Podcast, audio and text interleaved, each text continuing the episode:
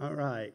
Uh, well, let's um, go to the Lord in prayer, and then let's let's dive in real quick. As we've been going through uh, the book of Ephesians, we're going to uh, take a break from it tonight, and um, I'll be doing this Wednesday and next Wednesday, and just um, thinking about uh, what what the Lord would want me uh, to teach on. And so um, I went to the book of First Corinthians, where we had been uh, in Sunday school, uh, starting in verse 15.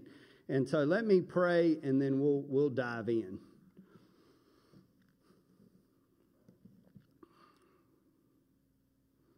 Father, we love you so much. We are just so uh, grateful uh, for your kindness towards us, Lord. And uh, we thank you for your word, uh, Lord. And I pray that you would use it to uh, strengthen your body, uh, whether they are uh, here with us in the sanctuary or at home watching. Lord, I pray that you would use my words, that you would strengthen and edify your name. Lord, I love you so much, and I pray all this in Jesus' name. Amen. And so, uh, as we go to verse uh, chapter 15 of 1 Corinthians, uh, I want to kind of give you just a little kind of idea of where we are in Scripture. Uh, this is Paul who is writing this letter uh, to the Corinth church.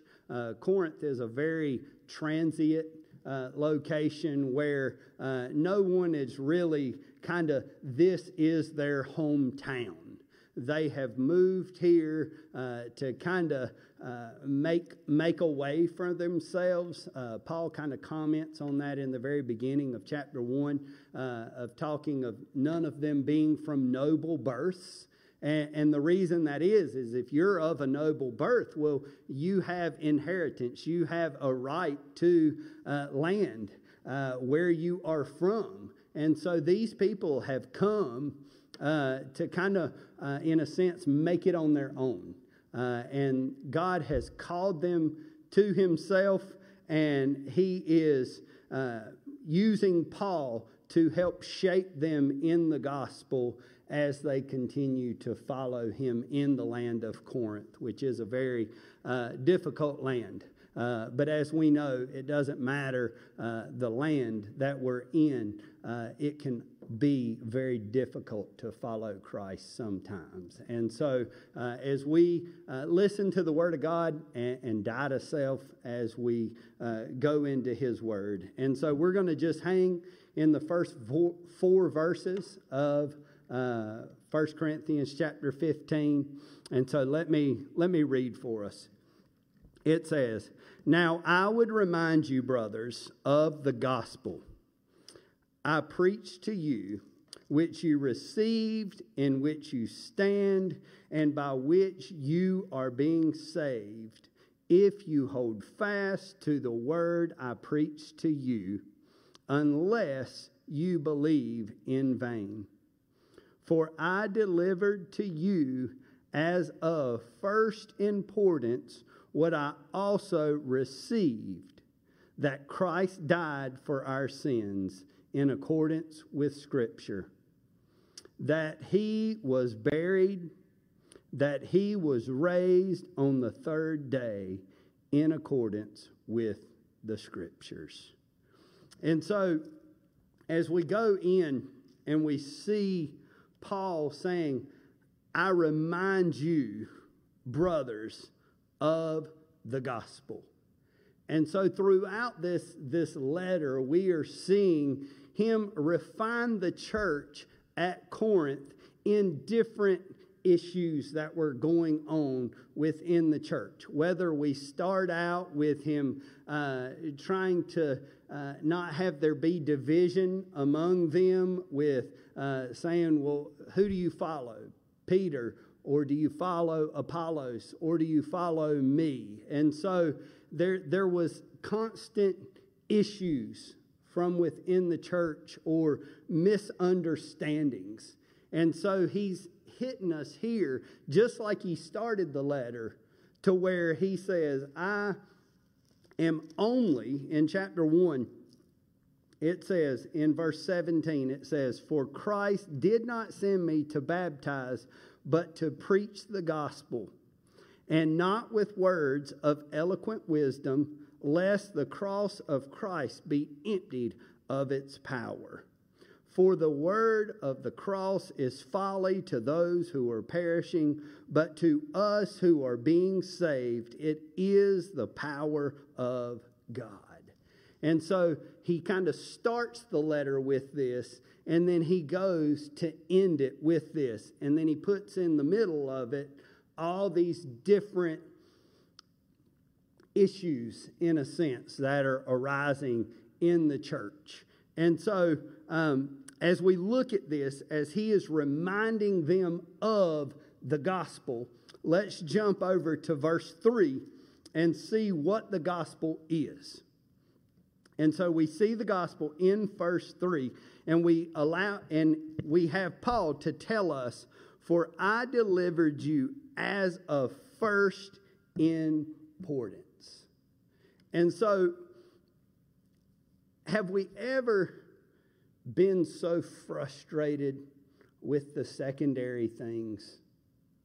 Right? Whether it be looking at our, at our children from just one incident that had happened or a coworker from one instance that had happened and, and God reminding us and taking us and saying, okay, let's remember what the main thing is, what is of first importance.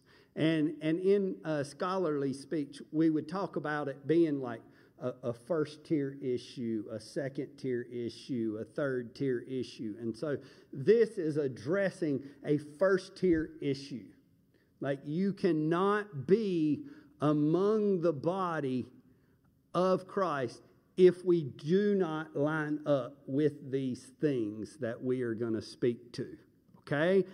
And so he goes into that and he says, I have preached to you this gospel. So, but what is this gospel? It says that he received. So it's not only him discerning this or spitting it out to us, but he received it himself. And that he believes in this in which he is about to say that Christ died for our sins in accordance with Scripture, which we see him being born of the Virgin Mary, uh, lived a perfect and sinless life, and died for our sins. Okay? In accordance with Scripture. And it says that he was buried and that he was raised on the third day in accordance with Scripture. And as we see him through the Gospels, he turns his attention, and his disciples all get upset when he turns his attention to the cross and saying, I must go and die and be buried and resurrected from the grave. They wanted him to set up his kingdom here. And we have to remember that to keep this a first tier issue to us, of first importance to us as the people of God, we must not look at the temporal, but to what's to come. Okay? And so that is the beauty of the gospel. No one will refute that Jesus was here on this earth. Historians, non believers, and that he died. But the dispute is, is if he is resurrected from the grave. And we as believers believe that he is resurrected from the grave and will resurrect us to himself. And we will all be resurrected, whether we believe this or not, on the true judgment day. And we will be called out and, and judged for our bad deeds and for our good deeds. But will we have Christ standing in our behalf, interceding as the propitiation for our sins? Okay? And so this is the first importance. Okay? And so we need to know as as there are so many things in this day that we can disagree on when we see a comment that somebody makes on social media or that they say to our face or whatever the case may be, that we sift it through the filter of the gospel. And we don't just judge by these one secondary issues that were not specifically on the page, whether you believe that we should be wearing masks inside or not if we should be having an outdoor service while the cases continue to grow.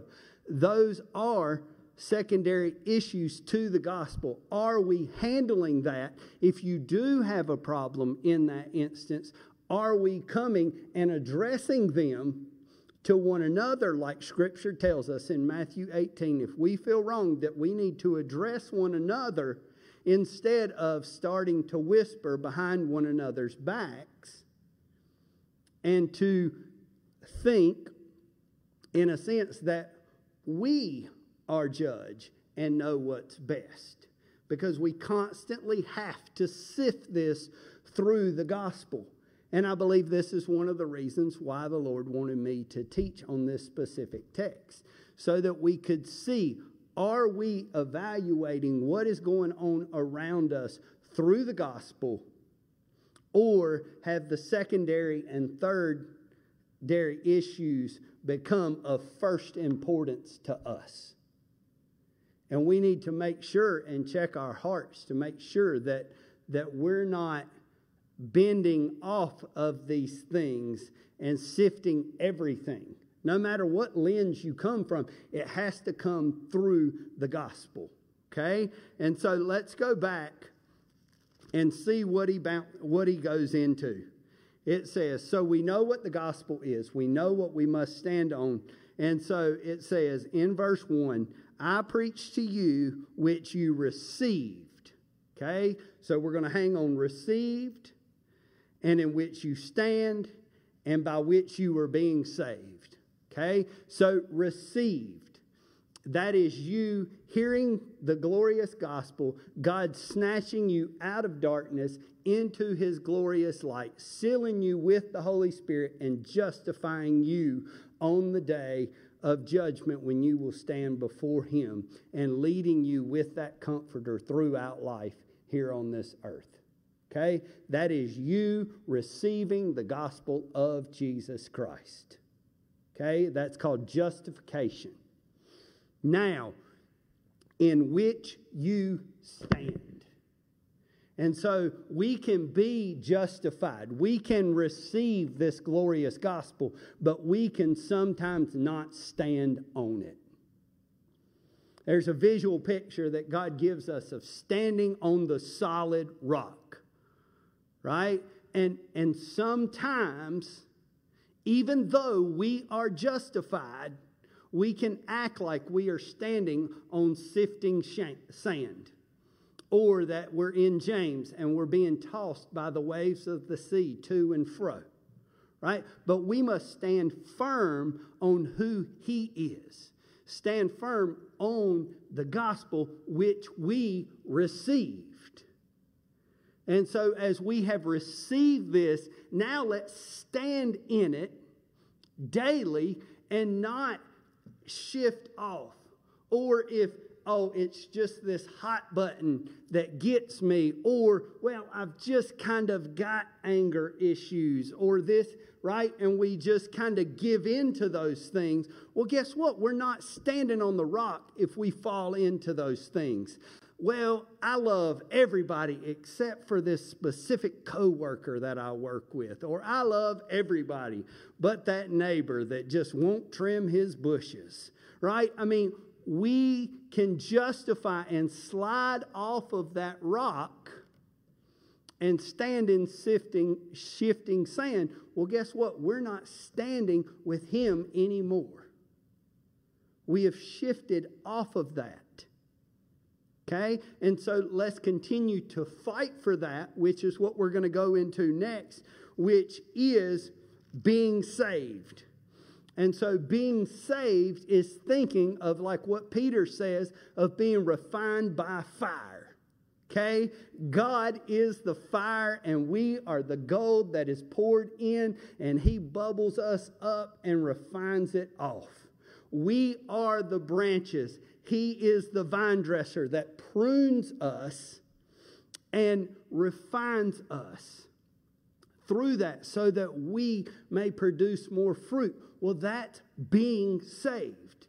That is waking up every morning and saying, I am going to follow Christ. I am going to allow Him to refine me. I realize that I am still fallen. I have not arrived. I do not know everything. I can learn from the Word of God, from my brothers and sisters in Christ, from the situations that He is putting me in, so that I can become more like Christ.